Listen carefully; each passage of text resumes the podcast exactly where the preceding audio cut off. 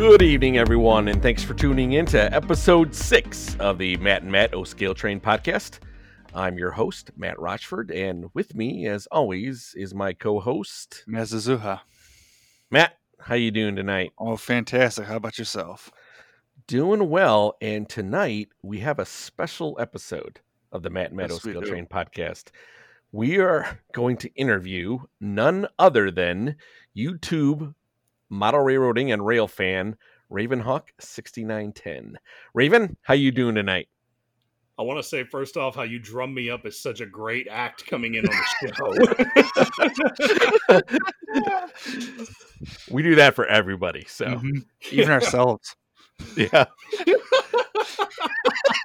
it's like it, it's This so is gonna be a funny 'cause I- 'cause fun I was actually talking with someone the other day, and they're like, you know, it's so great that I get to talk to you. I'm like, man, who do you think I am, Rod Stewart?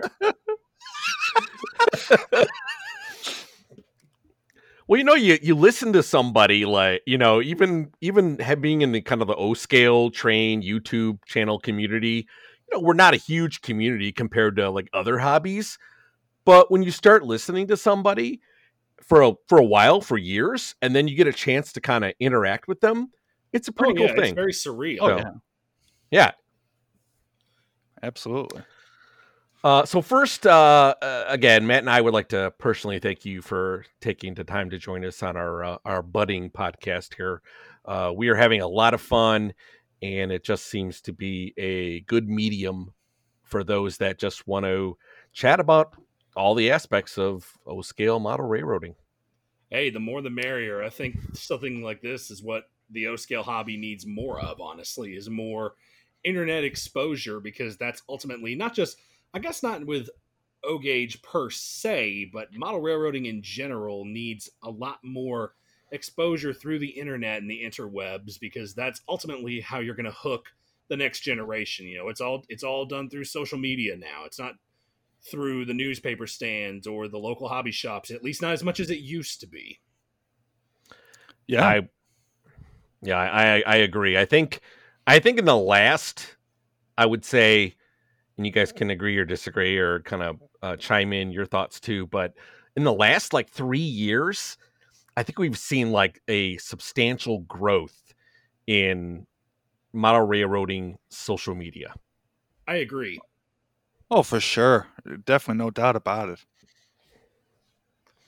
And honestly, that's it's the way of the world. I know some people are very uncomfortable with social media, and that's perfectly fine. But ultimately, social media and YouTube, and you know, just in general these days, is what can make or break a company in terms of getting their exposure out there. I think ScaleTrains, in particular, on the HO side of things, is doing a great job of getting that online exposure that they desperately need. I mean, they did a live stream down at the depot in the town I live in where they were unveiling the new E ES44 ACs, the CSX uh, Pride and Service locomotives, which I was actually there for that. I wasn't planning to be there, but it just I just kind of happened up on it. Cool. Yep. Yeah, and you know, and just to kind of um, segue from your, uh, you, you know, what you said about social media and people not being um, very, uh, you know, into it as much as they want to be, that kind of plays the same way with folks that are maybe not very good in like actual physical social aspects of things, where having social media gives them an outlet. You know, Yes, you know, it's kind of yes, same like you know somebody who's very somebody who's very introverted, right? Uh, really uh, excels well, and just this is like this is the platform for them to speak their voice, to put in a comment about something, especially model railroading as a hobby. You know, there's probably model railroaders around that you wouldn't even know that they're model railroaders, but you know, bam, they're they're on YouTube, they're making comments, they're talking about it on Facebook. Um, you know, it's something they want to. Lo- it's something they like, and that they they want to give, you know, their two cents on as well, and tell people, hey, I I really like this train, and uh, hey, what are you guys collecting? And and it's just uh, uh social media has really helped uh those type of personalities. It really has, and honestly, I I kind of sort of count myself as one of them because I I was always the kid who was bullied and beat up and teased by people in school because I liked trains. You know, they were always like, "Oh, you know, play with your Thomas the Tank Engine," or uh, you know, oh, when you grow up, you're going to marry a train, aren't you? You know, just stupid rhetorical remarks, but it it wore it just wears you down after a certain time, and it got to where it's just like I, I just stopped talking about it to people because it's like you know it, it's not worth it. And nowadays that I'm a, now that I'm an adult, I can I feel a little more open about talking to it because now people are more receptive to it. But the internet was definitely sort of like just a free, a, just an open field where I could just kind of do whatever I wanted. And ultimately, I chose to go the YouTube route because I took broadcast journalism in high school. And uh, that kind of got me familiarized with video editing and such. I actually did an internship at the local TV station one summer, which familiarized me even more. So the interest was there. It took me several years actually before I uh, got the programs that I wanted to or got the camera equipment that I needed. Because I mean, we were poor, we didn't really have much, so I had to work for all of it. But in time, it eventually got to where we are now, and I'm I'm really content with what I've got, but I still want to keep pushing the envelope and going further and further with my channel. And while it's not something I want to make money off of, it's certainly something that I've invested a lot of time into over the last several years and it's something it's it's almost mental therapy for me in a sense because I can I can show off my hobby on the one side of it with being the trains themselves and I also can work with video editing broadcasting uh, podcasting in this case or uh, just whatever and I, I just get to have a lot more fun that way and I've also done voice acting as well as a direct result of this. And a couple years ago, I actually had the honor of narrating a documentary as well, all because of my YouTube outreach. Yep, I I remember that. I in fact I I believe I watched that. Uh, um, you you did a uh, I can't remember off the top of my head, but I remember it was some definitely train related. The Tennessee Central documentary, the one that's on yes, the Delay and Block Delay and Block Productions channel, I believe. Yeah, with personal service, that's what it was called. Okay. Yeah, I I don't disagree agree with you about uh, trains being uh, mental therapy. Uh, it's definitely been my rock. Uh, you know, for several a number of years now.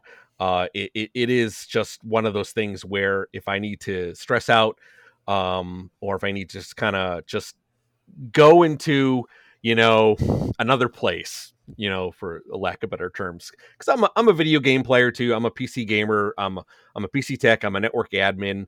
Um, I do a lot of computer stuff. Uh, been doing it for 25, 30 years.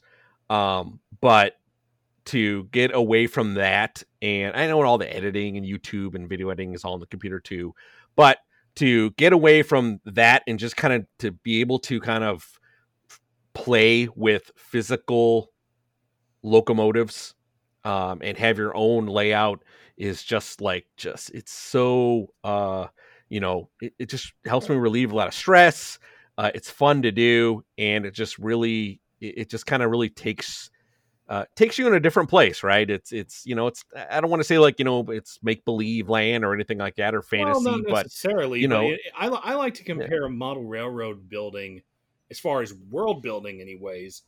Compare it more to like say, like I like Dungeons and Dragons quite a bit, or at least I've picked it up myself as well. Few years, and uh, yep. I really th- compared a model railroad world as far as the story that you make for it a lot like a homebrew d&d campaign. You know you're kind of going off on your own thing. You can follow prototype however you want. You can be very uh, fantasy like you can have fictional road names. Like uh, for example my railroad's technical term is the georgia northern limited. Now interesting story in terms of the name the real life Georgia Northern was actually a small short line railroad down in South Georgia, um, which was absorbed by the Southern Railway. Now, I got the idea instead of just calling it the Georgia Northern Railway, calling it Georgia Northern Limited as sort of a homage to Wisconsin Central because the original Wisconsin Central was bought by the Soo Line and then was existed more or less as a paper railroad until the 60s when it was fully absorbed. And then when they sold off the original WC trackage to form the new Wisconsin Central, that company's technical full name was Wisconsin Central Limited. And I th- thought it was a very interesting take on a railroad's name. And so I named my own railroad in sort of an homage to that. So Georgia Northern Limited. And it's just my own homebrewed world. Doesn't really fit to anything. Yes, there's some prototype aspects. No, I'm not going to do like a my own paint scheme or anything like that. It certainly would be nice, but it's not something I have in mind. But you know, the way I see it, the Georgia Northern is a sort of regional railroad in a sense, maybe a class two in a sense, maybe like, oh, what's a good example? Maybe Montana Rail Link in a sense that does interchange with the big class ones, but also has a fleet of steam locomotives, a little bit like in the sense of Ohio Central. So that's sort okay, of the direction gotcha. I wanted to go with that. Or at least that's kind of how it ended up.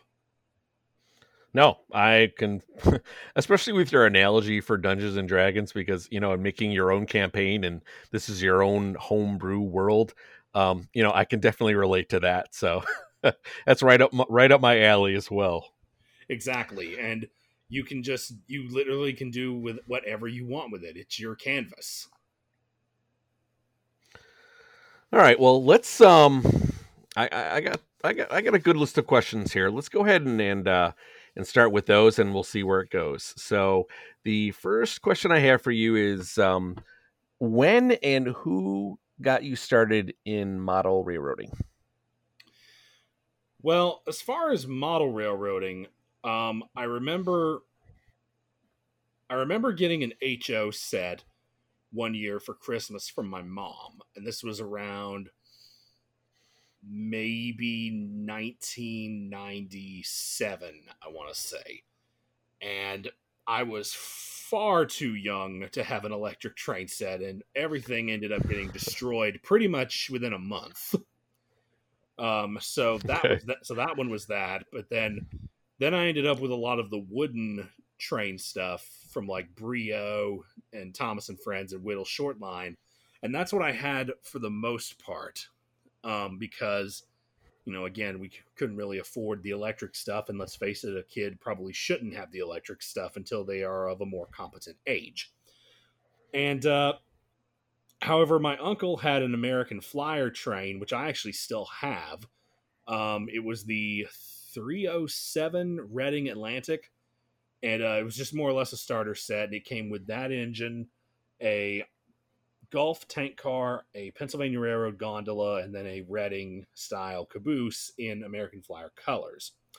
And my mom added a, she got the train from him, and she added a an American Flyer Christmas box car, which was the year of my birth, 1993. So I still have all of those trains just tucked away here. So I guess that was the sort of first electric train influence as far as me actually running something. I did have an N scale set mounted on a board for a short time as well, and I ran the wheels off of that thing, quite literally. and uh, but I, and I had a lot of fun. I wish I still had that set because it was it was simple, but it was awesome. And uh, and then as far as uh, the electric stuff, I thought I wanted to do all flyer stuff for a, for a long time. But then I kind of shifted over to N scale because we didn't have a lot of room and N scale kind of made more sense. And I had a couple of N scale layouts that I did, uh, none of which exist anymore today, of course. And unfortunately, because video stuff wasn't really what I had a whole lot of back then, I don't have a whole lot of evidence on film to show of this, unfortunately. And then I moved up to HO and then to O gauge from there. But N scale still kind of holds a special place in my heart. I still have a few pieces that I've bought in recent years, and I have one brass piece N scale as well. Awesome.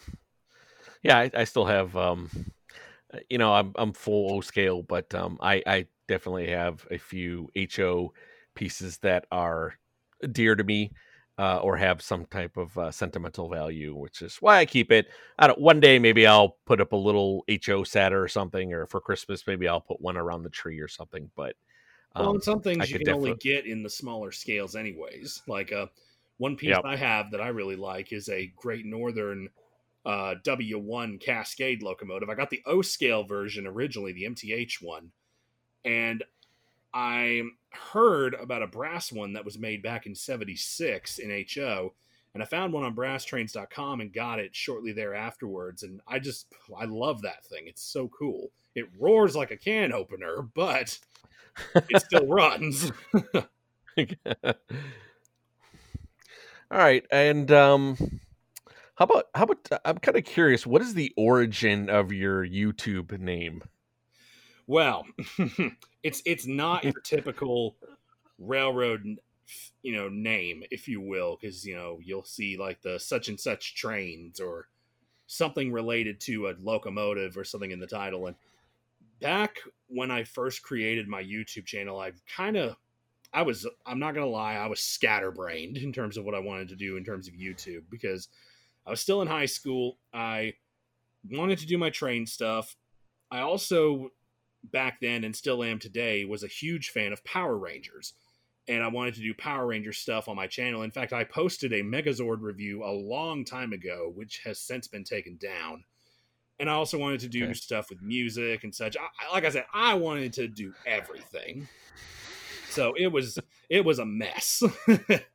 and I'm kind of Gotcha. and I'm kind of glad it didn't take off in that direction of all this other stuff because eventually I realized, okay, you can only afford to do one or the other. You can't do everything.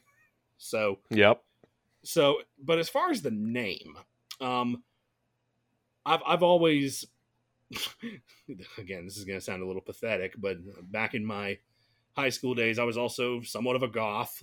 So at the time and still to this day, two of my favorite birds have always been the hawk and the raven.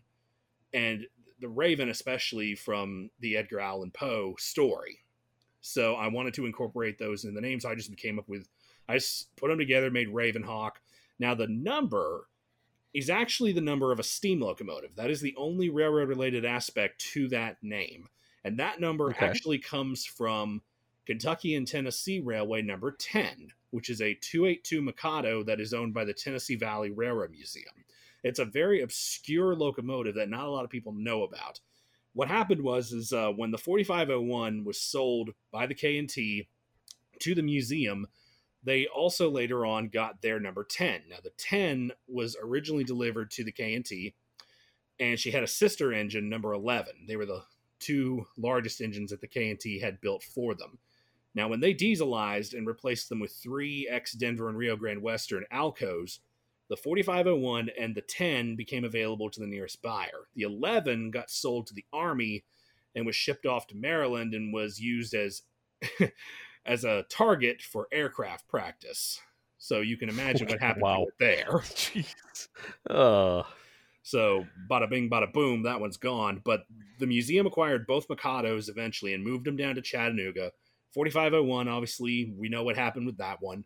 Now the 10, it was moved dead in tow down to Chattanooga, and it needed a lot of repairs. Among other things, it needed it desperately needed a new set of tubes, but they didn't have the money for it. So they painted the locomotive in a paint scheme that was similar to a Southern Railway Mikado of their subsidiary, the New Orleans and Northeastern. And they gave it the road number 6910. They just added the class design the, the front two numbers from the class type onto the existing road number, and hence they came up with the 6910. And they did two trips on the Southern Railway from Chattanooga to Cleveland, Tennessee, and back. And it was actually one of the very early trips of the original Southern Steam program. And they ran the two trips on Saturday. They had a third uh, trip scheduled for that Sunday, but the boiler had sprung so many leaks by then that they couldn't run it. So they didn't. And that's really the last time it's ever gone anywhere under its own power. They had plans in the 80s. They actually acquired a Vanderbilt tender that was in work train service on the L&N, and they were going to pair it with the 10 and turn it into an NC and St. L Mikado because they were actually fairly close to the right dimensions on it. And it was going to get the road number 620. But those plans fell through because the engine needed a lot more work than they initially thought, and it sat underneath the uh, shed at East Chattanooga ever since. It's still there to this day.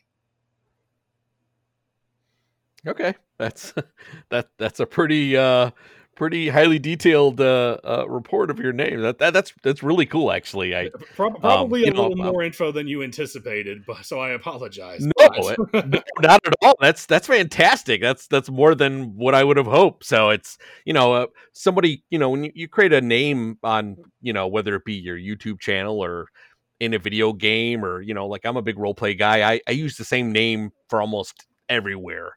Um, so uh, that's it's just it's it's a very important and uh, personally unique thing for people, uh, and that's why I thought it was important to to ask what your you know what the origin of your name was. Well, and it certainly is a bit of curiosity with people because they don't they're not expecting that in terms of a railroad channel. Right. It's catchy though. I like it. it it it, it kind of rolls off the tongue now, I guess. So, Doesn't it? It it totally does. I, mean, I mean, whether I like whether people like it or not, it's what they're stuck with. So, uh, uh, how about your uh, what is your favorite railroad and why? Hmm, that's the million dollar question. Uh, yeah, no, kind of a general question, but uh, I was I was I was I was curious. Well, I don't have just one favorite. However, if I had to pick the one that has been the most influential on my life, and it's going to sound a little foamery, but I actually really like Amtrak. I've always been a fan of Amtrak, and that's mainly because my mom would take me down to the depot in our home in my hometown, and uh, we would watch the Amtrak train that would come through every night, which was the Crescent and it would stop in my town, and it still does today. And we would always go down there because basically because it was cheap entertainment, and she knew I liked trains back then, and so we were down there almost every night. And back in those days, I remember very clearly because the P42s and the P40s they were brand new. They were in Phase Three. Uh, the Phase Four paint scheme was just starting to get introduced. There were some F40s still around, and the thing that did it for me more than anything was the sound of the horns. I, I absolutely love the Amtrak K5LA horn that is on the P42s because they just sound so cool when they're running at speed and they're coming at you from a distance, especially on a kind of a cool, misty night. It's just, oh, it sounds great. I love it. Yep. so yeah, I, I uh, I, I was say I I can totally relate to that because I um uh my dad and I share uh a love of model railroading and trains in general. Um, and uh, we would go. You know, I'm in I'm in the Chicagoland area, and um, uh, he lives in Berwyn, uh, which is you know a western suburb of Chicago. Yeah, I know where. And uh, and there's a t- I, I from Riverside until I moved out in the boonies of Illinois. But Riverside uh, has a very old train station depot, and uh, we would go just sit there at the train station and just watch trains go by, whether it be a Metra uh, or a um, you know Union Pacific, um, you know whatever, and uh, it just you know we just loved watching trains. You know, we go for walks and we'd stop at the train station and we could sit there for like an hour or two and just just enjoy. Uh, just enjoy it. You know, look look up, looking up and down the tracks, looking at the signals. You know, wait for that headlight to show up uh, and you know, and all right, well, here it comes, and um, yeah, it's just it's it's good memories, and uh, it's just uh, something that uh, I can definitely um, understand.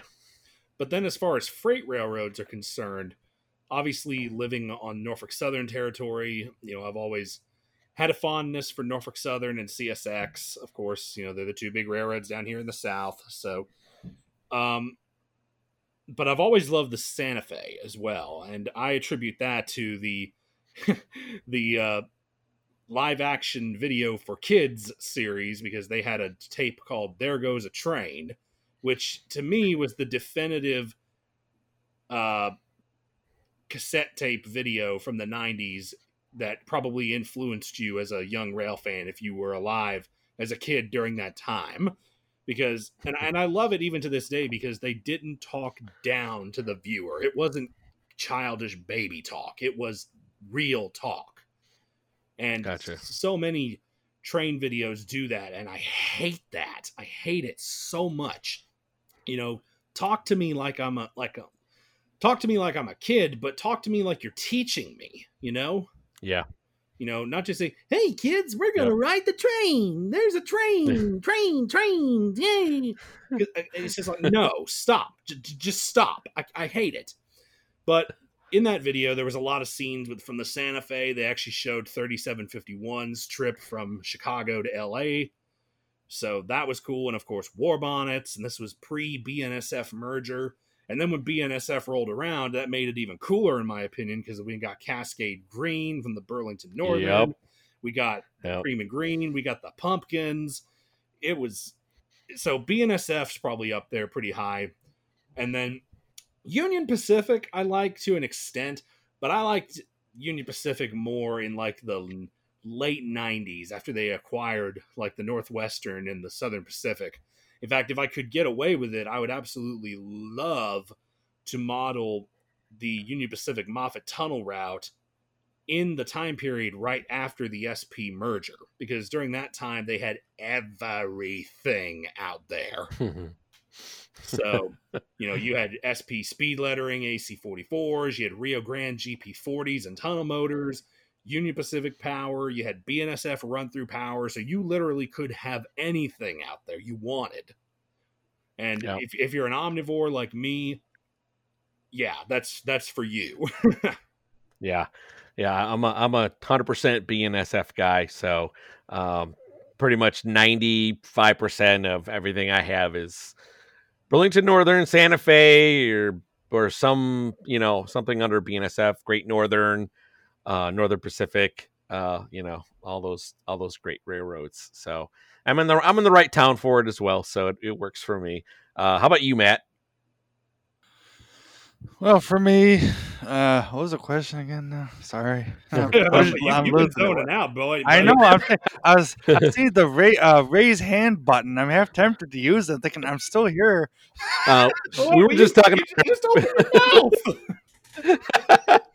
yeah, you know, I, I apologize. I don't mean to be, you No, know, I hope you don't think I'm fine. overtaking it here. I'm just, No, uh, you know, this is. Uh, wh- what was your favorite? What's your favorite railroad? uh, for me, probably it's Eastern, so probably Pennsylvania and New York Central. One of those two. That's Okay, my gotcha. neck of the woods. Yeah.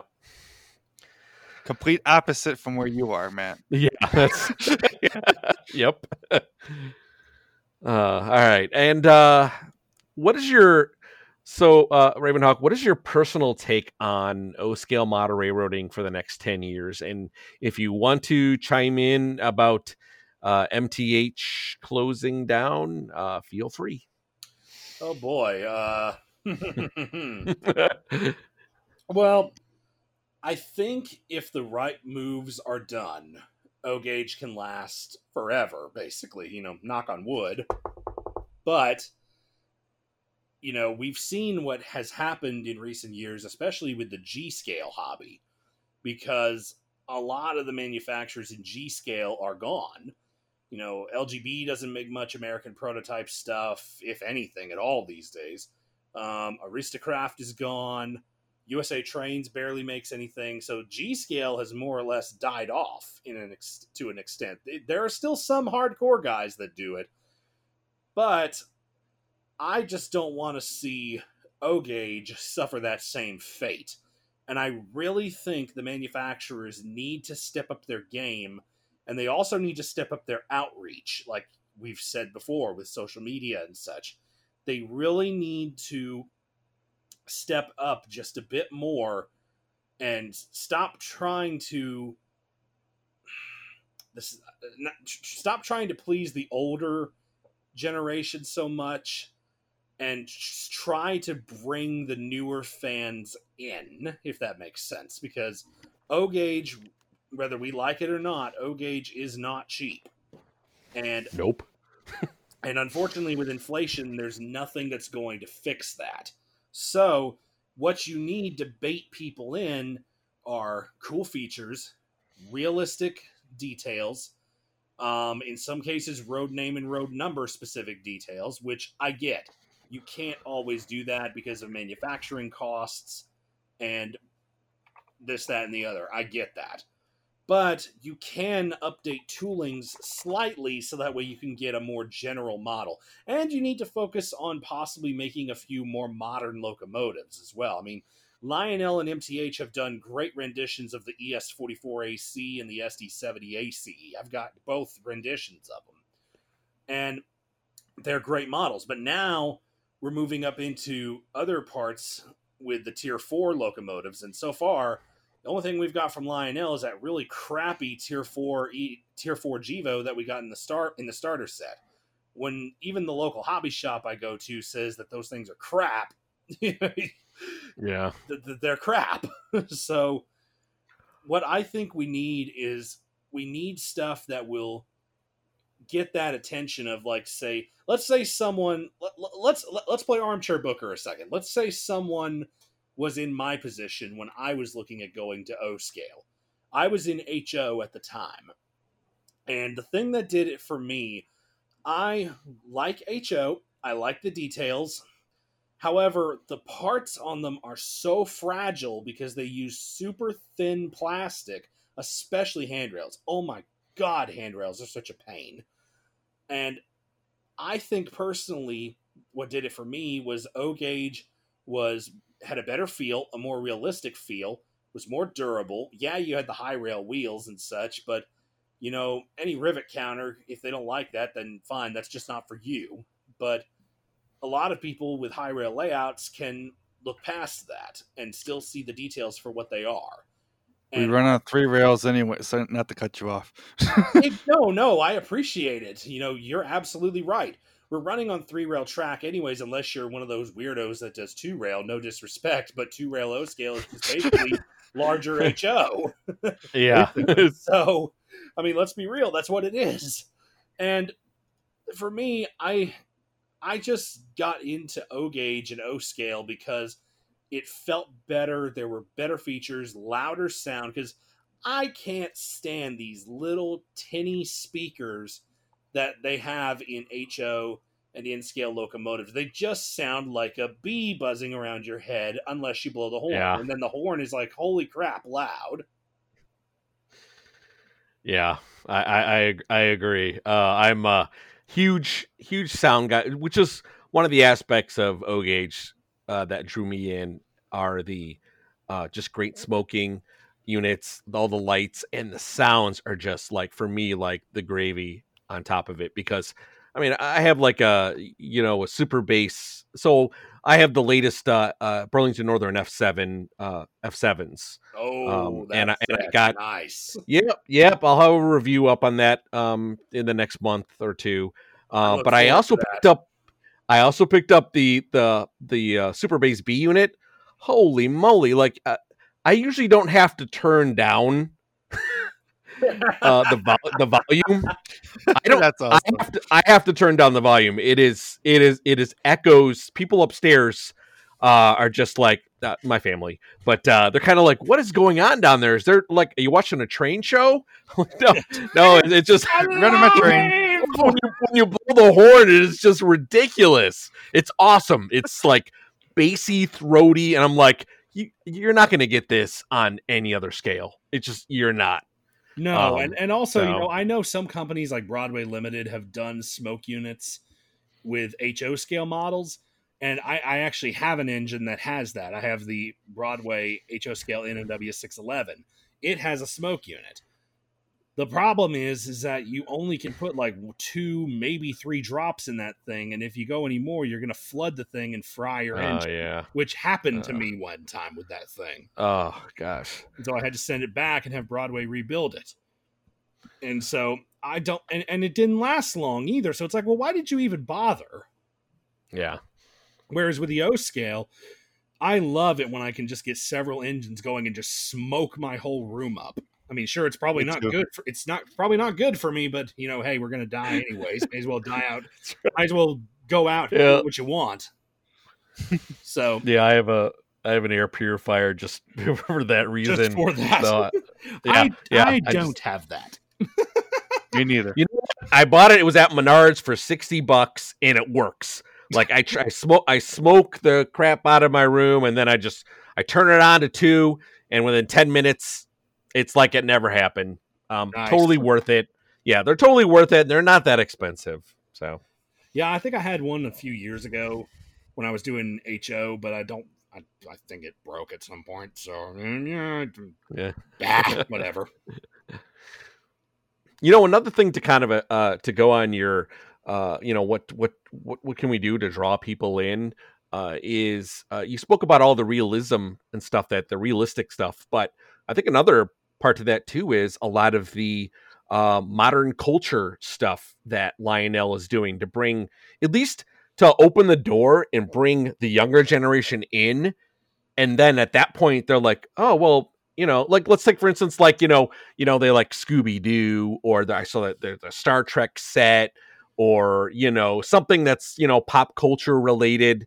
But after they run that around or they or they start to like it or enjoy it they're kind of like huh you know what maybe i can get one that looks like the one that's uh you know that comes downtown uh you know or something like that like you know some kind of like you know you get your foot in the door you know hey trains are cool and then it's kind of like well you know i want to i want to do something more realistic now you know i want that i want uh you know i want a uh you know uh, a Gevo or you know uh, a, a, a GP or something like that you know so And I Um, think I think that's kind of important as well. Lion Chief stuff, and upgra- Yes. and making sure that they can run on Legacy now, which I think is fantastic. We've needed that for a long time because the one Oh, strong yeah. point that MTH sets have had over Lionel sets is it's very easy to upgrade to a to the full system. Whereas with Lionel, that old Lion Chief system, you were stuck with the remote that came with the engine. You couldn't run it on TMCC Yep. or Legacy, and that was that hurt it. Mhm. Yep. The the uh, the thing that I use as the the great kind of um, scale for um, midstream engines, especially steamers, is the Imperial line for MTH, Yes, which I think is the best, hundred percent best bang for your buck. You're not gonna it's you're not gonna find anywhere else. Now, I recently picked up uh, the uh, the Santa Fe Berkshire uh, the new Lion Chief Plus 2.0, and I, I did a review on it, uh, and I, it's one of my last videos, and I, I- I loved it. It was it, it's fantastic. Um, it's pretty close. Lionel's done finally come close to breaking into that Imperial uh, line uh, scale of things, where it's got great sounds, it's got a lot of detail, and I can run it with different with all kinds of different uh you know remotes or on my phone or you know I, I can use my legacy remote now to run it. Or you know i can use the bluetooth app or somebody who's got the uh uh you know the remote itself uh, can run around their layout. So i think i think lion chief lion chief plus 2.0 is a great starting point for lionel. I, I would like to see a, a little bit more. I'd like to see a lot more details and stuff but uh, they definitely got the sounds spot on i think at least Yeah, they and got, this they got first the generation. spot on. They just need to get the Yep. control integration all the way up there, and we'll be good to go. yep i as agree far as MTH closing, that that that that was a complete shock. I mean, Matt, you were there that day when it happened. You heard my initial reaction. I was flipping out. Mine too. I, I couldn't believe it when I heard. I mean, that was honestly probably the biggest shock of my whole life as far as railroad railroading goes. I couldn't believe. I thought it was a joke. I really Yeah, like- honestly like, this. I'm like this has got to be a prank, but hmm unfortunately, No prank. It's not. No prank. No BS. Nothing. It's just wow. So. hmm And as far as them closing, I'm I would say we have until the end of this month and if we don't hear anything about a succession plan or what have you, then I think it's time we need it we got to start worrying because you know, it's been when did they announce that? June? Uh, early June, I think, something like that. Yeah.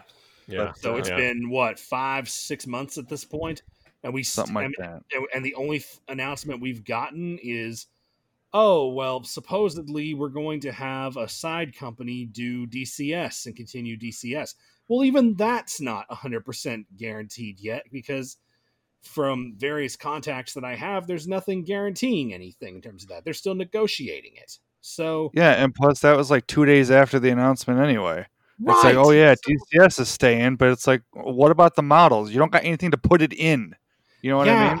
I mean, uh, Yeah. it- I mean, it's there if you want to upgrade something or f- replace a blown board or whatever. But and here's my thing. Let's say- let's say for let's suppose it's true. Let's suppose they make a new company that just handles DCS. Fine. Let's do that. Let's say that this thing only has like let's say a 5-year contract. What are you going to do when that 5-year contract's up? And also, they've completely eliminated the TIU. They've completely eliminated the remote, and they've gone to the WTIU now. And they are, have been pushing for a very long time for the app integration to run the trains. What are you going to do if that app stops being supported? Then you're screwed. You are And, you know, I- 100% screwed. And I Yep. feel like the app, you know, I mean, they they I think have been pushing it way more than Lionel as far as the app to run the Mhm. train. They even got in the starter sets. Every starter set you get comes with the little uh, DCS uh, module to run it with the phone. No remotes. I think is ridiculous. I mean, I like the app. Don't get me wrong. I think it's a very Oh, creative idea, and it's one of those things that draws new people into the hobby. It's like, hey, I don't even need a special remote. I can just run this off my phone. That's great. But if they stop supporting it, that's where the problem is going to lie. Mm-hmm. Yeah, well, sure. that and and keep in mind as as well is is that it's not that you know Bluetooth is or you know Wi-Fi is going away. Uh, the problem that they're going to run into is that you know Android and, and iOS are going to be coming out with new versions of their operating system, and in most cases, a lot of uh, you know older apps have to be um, updated to support whatever new features or whatever new OS kernel they're going to run on those specific uh, you know tablets and, and phones. So you know you it's fine now and it may be fine next year, but you know uh, two three years from now, It could be Um, a you serious know, it's- problem.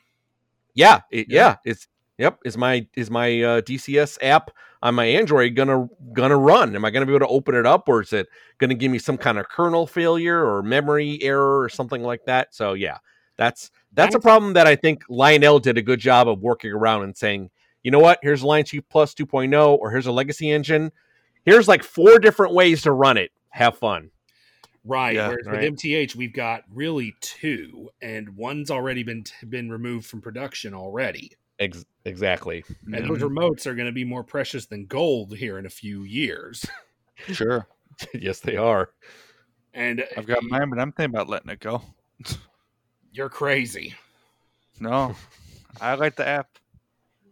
I mean, don't get me wrong, I love the crazy.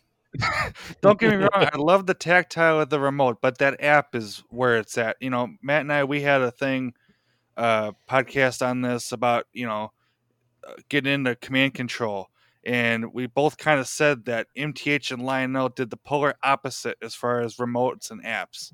The MTH remote is nah. The app is where it's at. Lionel, the remote is fantastic. The app is kind of nah. You know what I mean? I Yeah, mean that, I- that's, that I can agree with. Yeah. yeah, because I, I, I can't argue that. yeah, as someone who has the uh, you know the Wi-Fi, the LCS Wi-Fi and the DCS Wi-Fi, I can tell you that the the MTH one is just light years ahead of the the the Lionel one. Not the not that the Lionel one is bad. It's just I find it e- easier to do things. It's more the Lionel. I'm sorry the the MTH one is a lot more intuitive uh, than the Lionel one. And on the flip side, the Lionel Legacy remote is just just feels so great in your hand uh, when you're running engines. So I still I'm in the camp of I want a legacy style DCS remote with quill and whistle, the whole nine, just like the legacy remote, but for MTH. That that's where I'm at as far as that goes. now you'll never get that. I know. I know I know, and I'm not happy about it. it, it's it's too bad that they couldn't uh, come up. You know, years ago they couldn't come up with one standard. Yeah, But, like you like know. like a And- and- DCC, but You for know- O scale. You know, it's great you bring that up because that is the one thing that HO and Nscale got right. They Yeah. did Mhm. allow DCC to be a general thing. And that is what they have 100% gotten right. Lionel and MTH, in my opinion, have needed to pull their heads out of their rear ends and start working together on an integrated control system that can be scale wide. I Yep. agree, absolutely. Yep. Instead You of know, you like, got- oh, oh, yeah, you can only run this with this system, and you can only run this with this system. Yeah, I was that that's what I was just getting ready to say was, you know, you got one that can only do, you know, like and then you throw Lion Chief in the mix. Like you got MTH that can only run with MTH, Lionel that can only run with Lionel. Then you got this Lion Chief system, which I love my Lion Chief set I have, but it's like great. Now what do you do with this? And this is another I'll another throw thing another one about. in there. I'll throw another one What's in. that? What about conventional control? Well, yeah, that's Yeah. too. Well, yeah, okay. Because like you got to think like proto ones and straight conventional, Proto, not Proto ones, command. post war, uh, pre war. yeah. You know, Weaver models, stuff that doesn't have command control. You know, there's a lot of stuff that does not have command control that people still like to run. Williams, Williams is a fantastic example of that. They make great Sure. models, but they just aren't command control. Yeah, Oh. and Yep. they won't be, from what I hear. Nope. Yeah, that that's a shame too because uh, even you know TMCC and those Williams, I think they would, I think they could open themselves up to a larger um, market if Yeah. they would put TMCC in those in those because I've I've actually seen a couple of them as well. Like I see them on eBay or you know I've seen them in the catalog and I see them online. I'm like, oh, that's a really cool model. I, like I can't find that model in Lionel or MTH. Uh, oh, it's conventional. Oh well, you know, sorry, I'm I'm not gonna. You know, I don't have an interest in running anything conventional. So Sure. I mean, I do. I actually owned a pair of Williams Baldwin Sharknose diesels a few years ago. Let me tell you, those things, those things were built like tanks. I mean, they. I took those things up to a layout just outside of Nashville that I go to on a semi-regular basis, and I think I got those things to pull about a thirty-car train of MPC era rolling stock. Wow. nice. and I would love to see what they could have done with scale stuff, but I didn't have a scale freight train up there with me. And they were scale models, and my God, when you hook them up to a passenger train, they made like a Metroliner. I, I still have a video somewhere, like a cell phone shot I filmed of those engines going by, and you can just hear like if, if I edited in sounds from the Northeast corridor of like an Acela going by, where it's just like that's what this would have been. That's cool. That was a really good Doppler effect. I Yeah. yeah. It works. it Yeah, did. sure So I almost hate to do this, but I have to. I got to ask you the million dollar question. No, If you no, had- no, you are not getting your NS 400 back. 300 back. oh. No. uh, well, that that's I wasn't really getting to the, well, maybe, but uh, oh wow. but uh, no. Um, what I was going to ask was if you had to pick one. I know this is my hard one too. If you had to pick one model, if you could had to sell everything else, but you can only keep one piece, what would it be and why? hmm. What piece would that be? I have a guess, but I'm not going to say it until you say Now, it. now go ahead and make your guess. 4501. Possibly. And obviously, because it's the 90s rendition 4501, it's the only 100% accurate one in O scale. But honestly, hmm. Hang on, I'm going to have to break this up into sections. So if I wanted to let's let's say I had a steam locomotive that I had to keep. Yeah, pick one. Pick a diesel and a steam engine there. How's that? You're forgetting electric. Well, electric too. Okay. Because I'd pick But- a subway, so that's an electric. Well, as far as let, us just start from the bottom up. As far as electric types go, I would probably have to pick. I, I- I think it would be a hard choice between my Penn Central EP5 or my Milwaukee Road Great Northern Cascade. And I think the Cascade would win out in that one, even though it's not prototypically accurate. strictly because it has the diecast body. It pulls really good. It's it sounds pretty good for a Protosound 2, although the horn's really loud on it. And it doesn't have operating pantographs, unlike the EP5. But I think the Cascade would win out just because it's a more rarer model. So definitely would have to keep the Cascade if that was the case.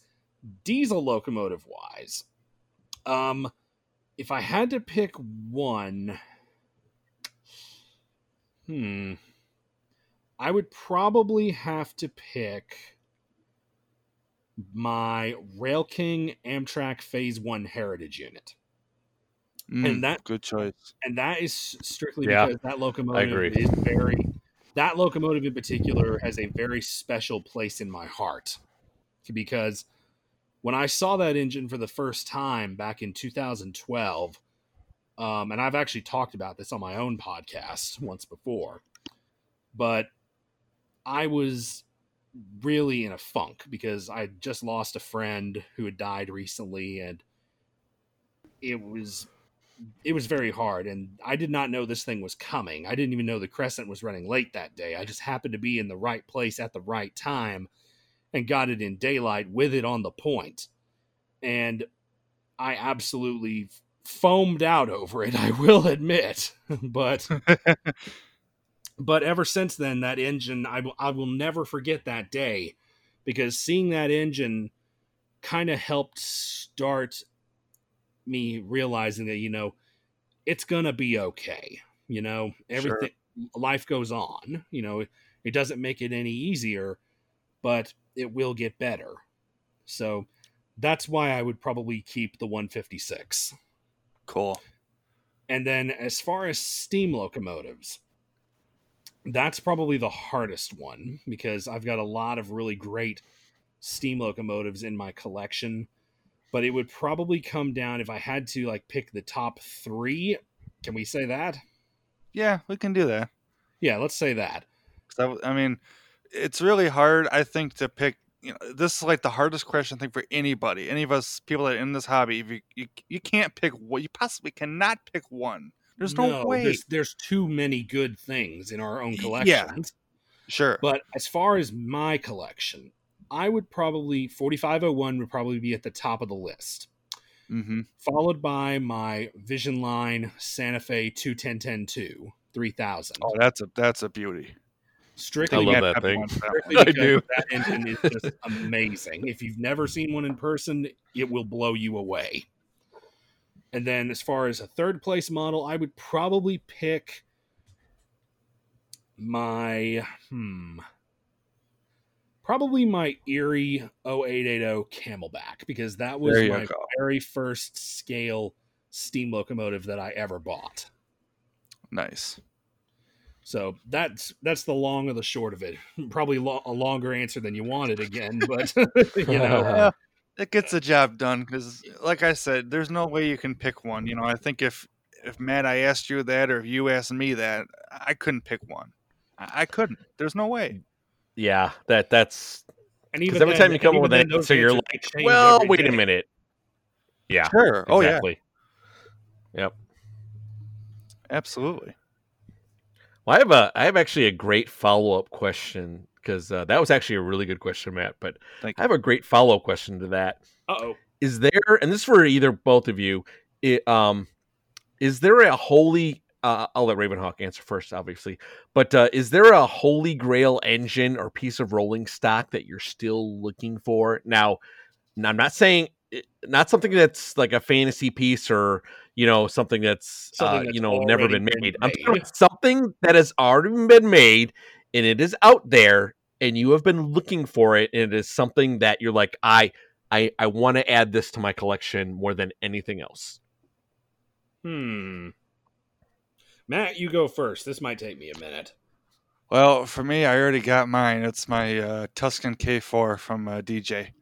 Uh, I, I've wanted that thing for so many years. I've every time you put a video up on, it, I'm like, DJ, when are you gonna sell? it? When are you gonna sell it? So I I find he finally said, okay, I'm doing it. So I got that, which is fantastic. That's a beautiful piece. If you haven't seen it, check it out on my channel. But Uh, I know Matt, you said no fantasy, but I have to put in the Coors Light Silver Bullet Train. I have to. That well, no, no. I mean, no. I no. So what am I? What a I mo- meant by said a that model is that hasn't been made yet. okay, yes. all if right, it's all been made, it's fine. I'm just saying, like you know, not something that's that hasn't been produced yet. okay, yeah. So, But no, that uh, Coors Light train that that that's a beautiful set. I'm, I'm still on the hunt for one of those. I mistakenly, foolishly answered no to when I was asked if I wanted it, and it's been killing me ever since. And so, yeah, if I find one, I don't care if I got to pay fifteen hundred dollars for one. I'm going in. I really want one bad. Well, for me, um, as far as a if I if I had to pick, I'm gonna I'm gonna do fictional and real life. As far as real Okay. life, that my holy grail would probably be N&W twelve eighteen There you go. Because I love I actually love twelve eighteen more than I do the six eleven, and I love the six eleven. I actually got to see her last run through my hometown when I was a kid, very young kid. And I got to ride behind her a few years ago when she came back, and I've done a lot of great videos on her. In fact, my second most popular video on my channel is of the 611. But there's just something about the 1218. There's something about its size. There's something about the whistle. I oh my god, I love that N&W Hooter whistle. It sounds like a freaking banshee coming down the tracks at you. And yeah, I, I love the 1218. I've always been a fan of it, but I don't have one yet. And I missed the opportunity to pre order one a few years ago from MTH, and I have been kicking myself ever since because now I can't find it. Oh, my uncle, he's got the Proto one. He might be able to look at it, letting it go. Maybe, but don't don't don't start tempting me. It is a nice one. Got no money. but uh and then as far as a fantasy scheme, I actually would really like that gold Polar Express Lionel did a few years ago. Yeah, that one. I- pretty me, me too. Actually, I kind of like that one. I mean, I I actually like that it's sort of a matte gold instead of like a high gloss one.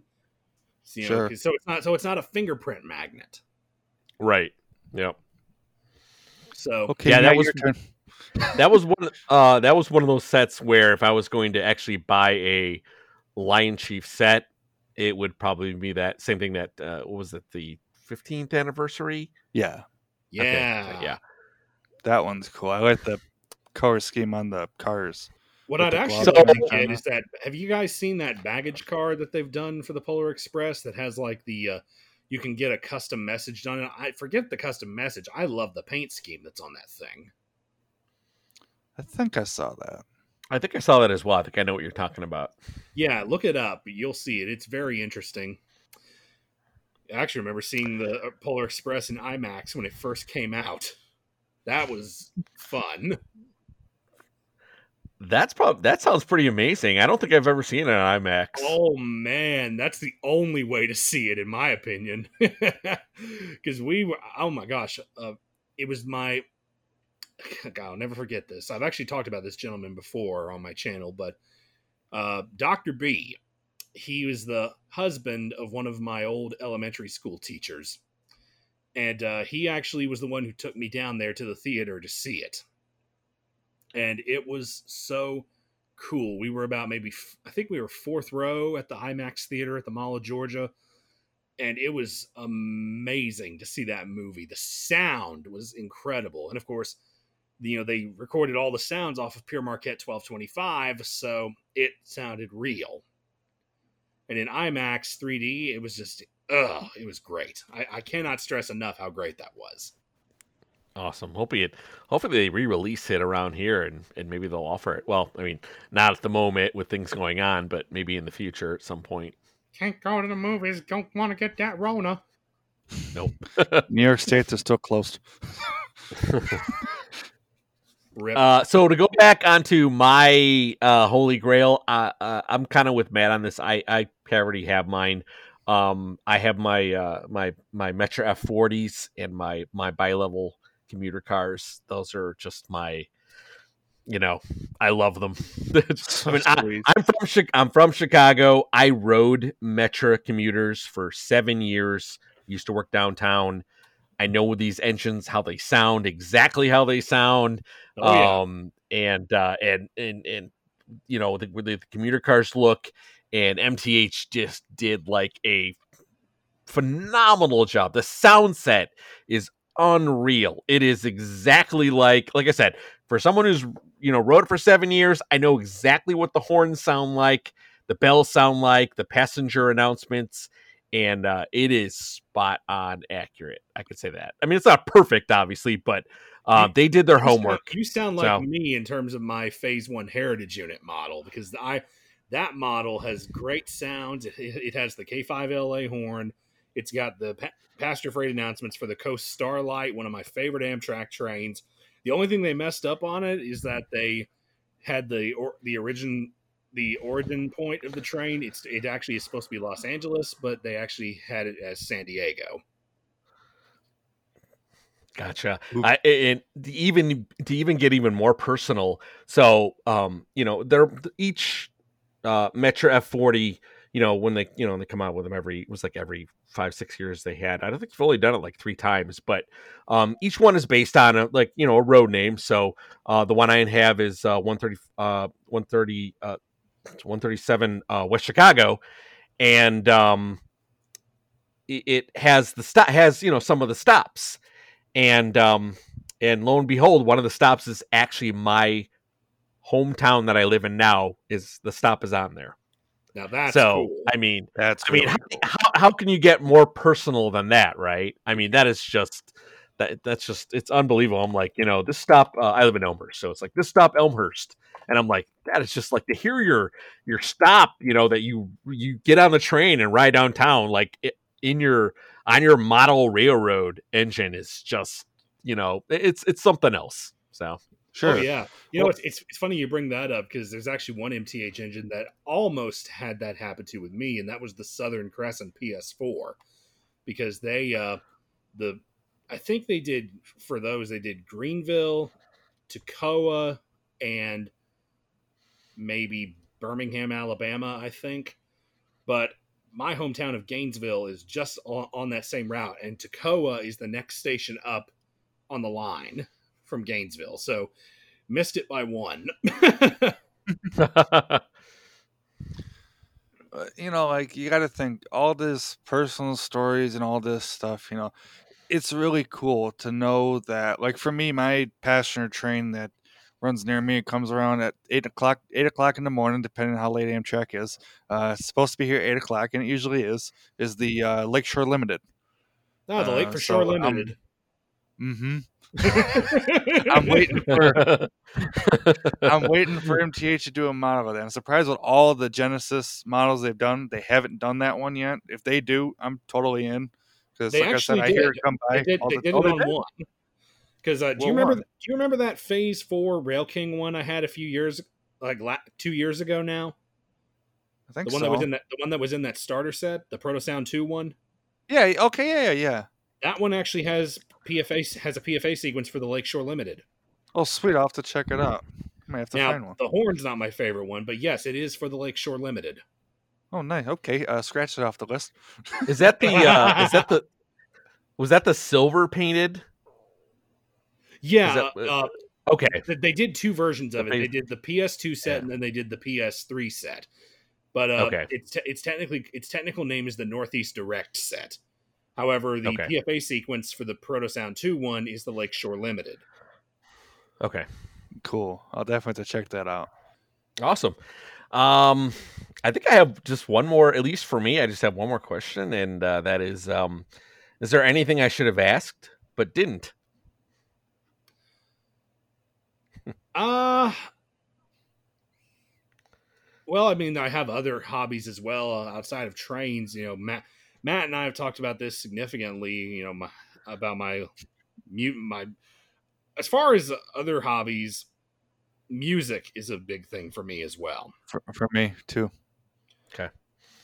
And uh, you know, I've always been I have I I, I I've always feel like that I'm I like the stuff both model train wise and music wise that nobody else likes. because, because a lot of the stuff I listen to are bands like over in Europe and uh uh just stuff that you don't hear on the radio. Gotcha. So, you know, you know, people will listen to like pop and rap and maybe modern pop country and hit down here in this area, whereas I listen to like, you know, folk metal and orchestra metal and blues and such like that. So Mm. Stuff that you wouldn't normally think about. Bands like Nightwish and Epica and Apocalyptica, the 69 Eyes, stuff like that. Okay. No, that's that's that's really cool to know. I Yeah. like there's there's people have a lot of interesting hobbies, you know, and especially when you pair them with like model radar, model railroading, right? Like people don't like, you know, it's it's really cool to hear what other people like besides model railroading. Like I'm a huge Star Wars nut, like huge. I'm, I'm a huge Star Wars guy. So exactly. And uh, you know, pair that you know, you, they they don't go together all that well because they're almost you know, you know, they they both have like you know really cool you know transportation themed vehicles. But Yeah, you know, one is you're not gonna- a very But you're not going to see trains in the Star Wars universe. no. There, there is a Star Trek train though. yeah, right. So I'm waiting for that. I'm waiting for that Star Wars one to come out. I I hope Lionel gets the license for that because that, that that's going to that be like act- a that could actually be money. That could be a lot of good as far as like collectability goes. I think so. I'm sur- I'm really surprised that they have it. That that I mean, if you want to, oh my if God, you want to put an especially these IP, If you put Baby Yes. Yoda on a box car, Oh god, Oh, that yeah. would sell out quick. Oh. That would sell it instantly. Mm-hmm. dude, that that they Lionel, if you're listening, Star Wars and model railroading, do it. And you know, you know, gotta get our subway thing in there. but it's not a podcast without at least without at least one mention of subways. Oh uh, yeah, hey, you know that's that's your th- that's your thing, man. But no, I I, I Yeah. agree. Star Wars would be an awesome thing for a, for a set. But uh, gosh, what was I what was I gonna say here? Uh, but no, as far as bands go, getting back to bands real quick, um, I can actually have I can send you guys the link to this. But just before the plague locked everything down this year, uh, my girlfriend and I went to a concert in Atlanta. It was this band from Finland that I listened to called the 69 Eyes. And there's someone actually filmed a video of the show from the balcony, and you can clearly see us in the front row in front of the stage. Really, We That's- got that's- that close. that's cool. That Stand- is cool. standing room only. We got that close to them. That's awesome.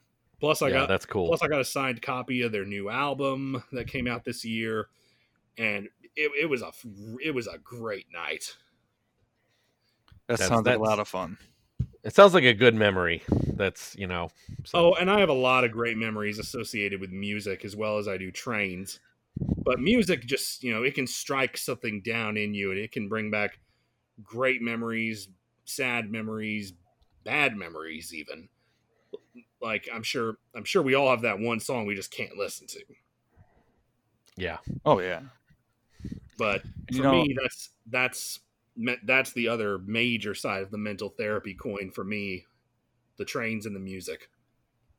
Sure, and I think you know I, I didn't get a chance to really weigh in on this, but you know I completely agree with your comments earlier on in the show about you know trains they can keep you going. You know you come down here like for me, I'll come down here after a long day at work or school or whatever, and I'll come down here. I'll run trains for you know three four hours, even just a few minutes.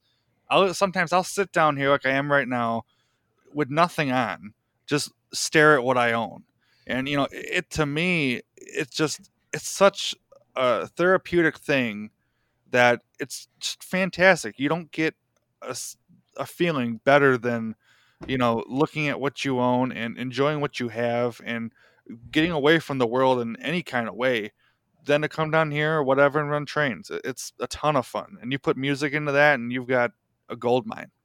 Absolutely. yep Hundred percent agree with that. All right. Um, uh, I didn't have any other questions. Matt, did you have anything else for Raven? No, I can't think of anything. Just my uh, uh, kill yourself question on you know which what's your favorite tra- uh, yeah okay uh, let me ask that one now what's your favorite train that you have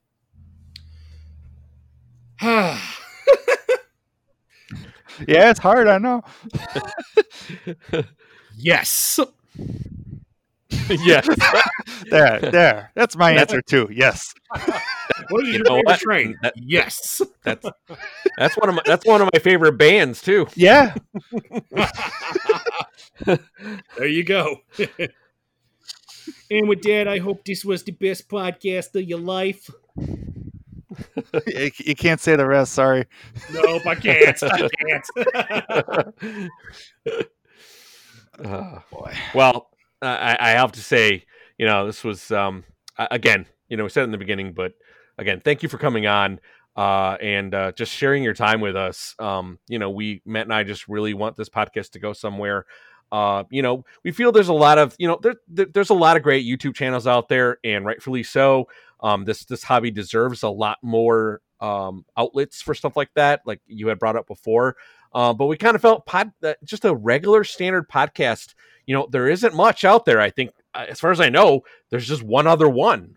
Um, You know, just a straight regular podcast, not like you know an actual like YouTube podcast or anything like that. yeah, not the cheap Um, route like so I we just- we just no no yours is and yours, Yours is fantastic yeah dude yours yours are great um th- you know there's you know there's something for everybody and i just kind of felt that you know just a regular podcast um i think i think we're, we were trying to fill a void that just really needed to be there you know i i enjoy not to go on a tangent on podcasts but you know podcasts are those things that you know when you're commuting uh, or when you were commuting at this point Yeah. um, you know, when I was commuting, I was I listen to podcasts constantly. But even at home, when I'm working on something, if I'm working on my layout um, or working on a project, um, I usually have a podcast going in the background on something because I'm a huge fan of podcasts, and I that's agree. what Pod- kind of um, very uh, very interesting in my opinion. I mean, it's it's not boring talk show radio like most people would Yeah. Right. Right, because it's it centralizes on a specific topic, um, and if you're very interested in that specific topic, um, then it's something that you know that you that you're gonna you sit there and listen to. You know, radio is very can be you know it's just all over the place, right? You, you know you know if you listen to standard radio stations, but if there's a specific hobby that you're interested in, um, you know, having a, a podcast about that specific hobby um, is a way for you to just kind of uh, relate and get closer to that that hobby. You know, hey, I want to listen to somebody. I like this h- hobby, and I want to listen to folks talk about said hobby. Right? Well, So, with me, see, I like sure. I, I have a little bit of an interest as far as it goes with professional wrestling, and I love the two podcasts that I listen to most of all is Talk is Jericho, hosted by Chris Jericho, and Steve Austin's show, the Steve Austin podcast. And those two guys have some of the best podcasts out there, and they get off the wall guests. Steve Austin had freaking Gabriel Iglesias on there at one point. Really? That's Yes. awesome. Stone Cold Steve Austin had Fluffy on his podcast, and it was great. And I wonder if we can get uh, Steve Austin on this podcast. dude, that would be amazing. Eric, Eric Stiegel is our Stone uh, Stone Cold Steve Austin. No, no, no, no, no, no. He doesn't have no disrespect to Eric, but he doesn't have the walk or the talk to be Steve Austin. the, the closest thing I have to that is my best friend Perry, and he is legit like like Steve Austin in that respect. He's, oh my gosh, he's great. I've shown him on a few of my videos before, and he was actually on my podcast at one point. yep. But Cool. uh, good stuff. But yeah, podcast is certainly a great direction for the model railroading world. And actually, Matt, if you will send me the link, I will gladly drop it on my socials in the community tab on my channel so people can check it out. Yep. All right. Yeah, Yep. we'll definitely do I- that for you. Either one or We'll both of us. absolutely do it. Yep. And um, uh, just so everybody knows, uh, Raven, um, you know, before we end end completely here, um, where can people find you on social media for those people that you know haven't found you yet, or uh, you haven't found your channel on YouTube? Well, you can find me at youtube.com slash ravenhawk6910.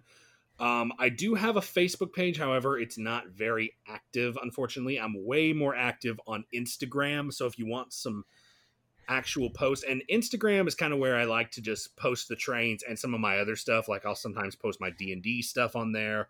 I'll sometimes post Pokemon cards, just whatever I'm kind of feeling like. Instagram's kind of my playground in terms of that. Whereas the YouTube channel is strictly the trains. So Instagram and YouTube are probably the two best places to find me. And both of them are under Fan- Ravenhawk 6910. Fantastic. And uh, Matt, how about yourself? You can find me on YouTube under Matt Dash Train Lover ninety nine forty three, and then I'm also on Facebook under the same name. All right. And you can find me on YouTube at West Chicago Railroad and on Facebook at West Chicago Model Railroad. Um, so that about wraps it up for tonight. I wanted to thank again, thank Ravenhawk for joining us, and thank you for all the listeners that are tuning into our podcast. Um, again, we could be found on Podbean. Uh, we can also be found on YouTube podcasts and Google podcasts. If you just do a regular search for Matt and Matt O Scale Train podcast, you'll find us. Uh, please subscribe and leave leave us some feedback and some comments. We're we're always looking for more ideas on what we could do next, and uh, we do do have a lot of ideas lined up for the future, and uh, and hopefully uh, we'll have Raven back on the on the show again. That'd be awesome. Bring me back anytime you want. So we'll we'll arrange schedules and we'll go from there. Fantastic. All right. Uh, again, folks, thanks for listening, and uh, have a good night. Take care. Bye.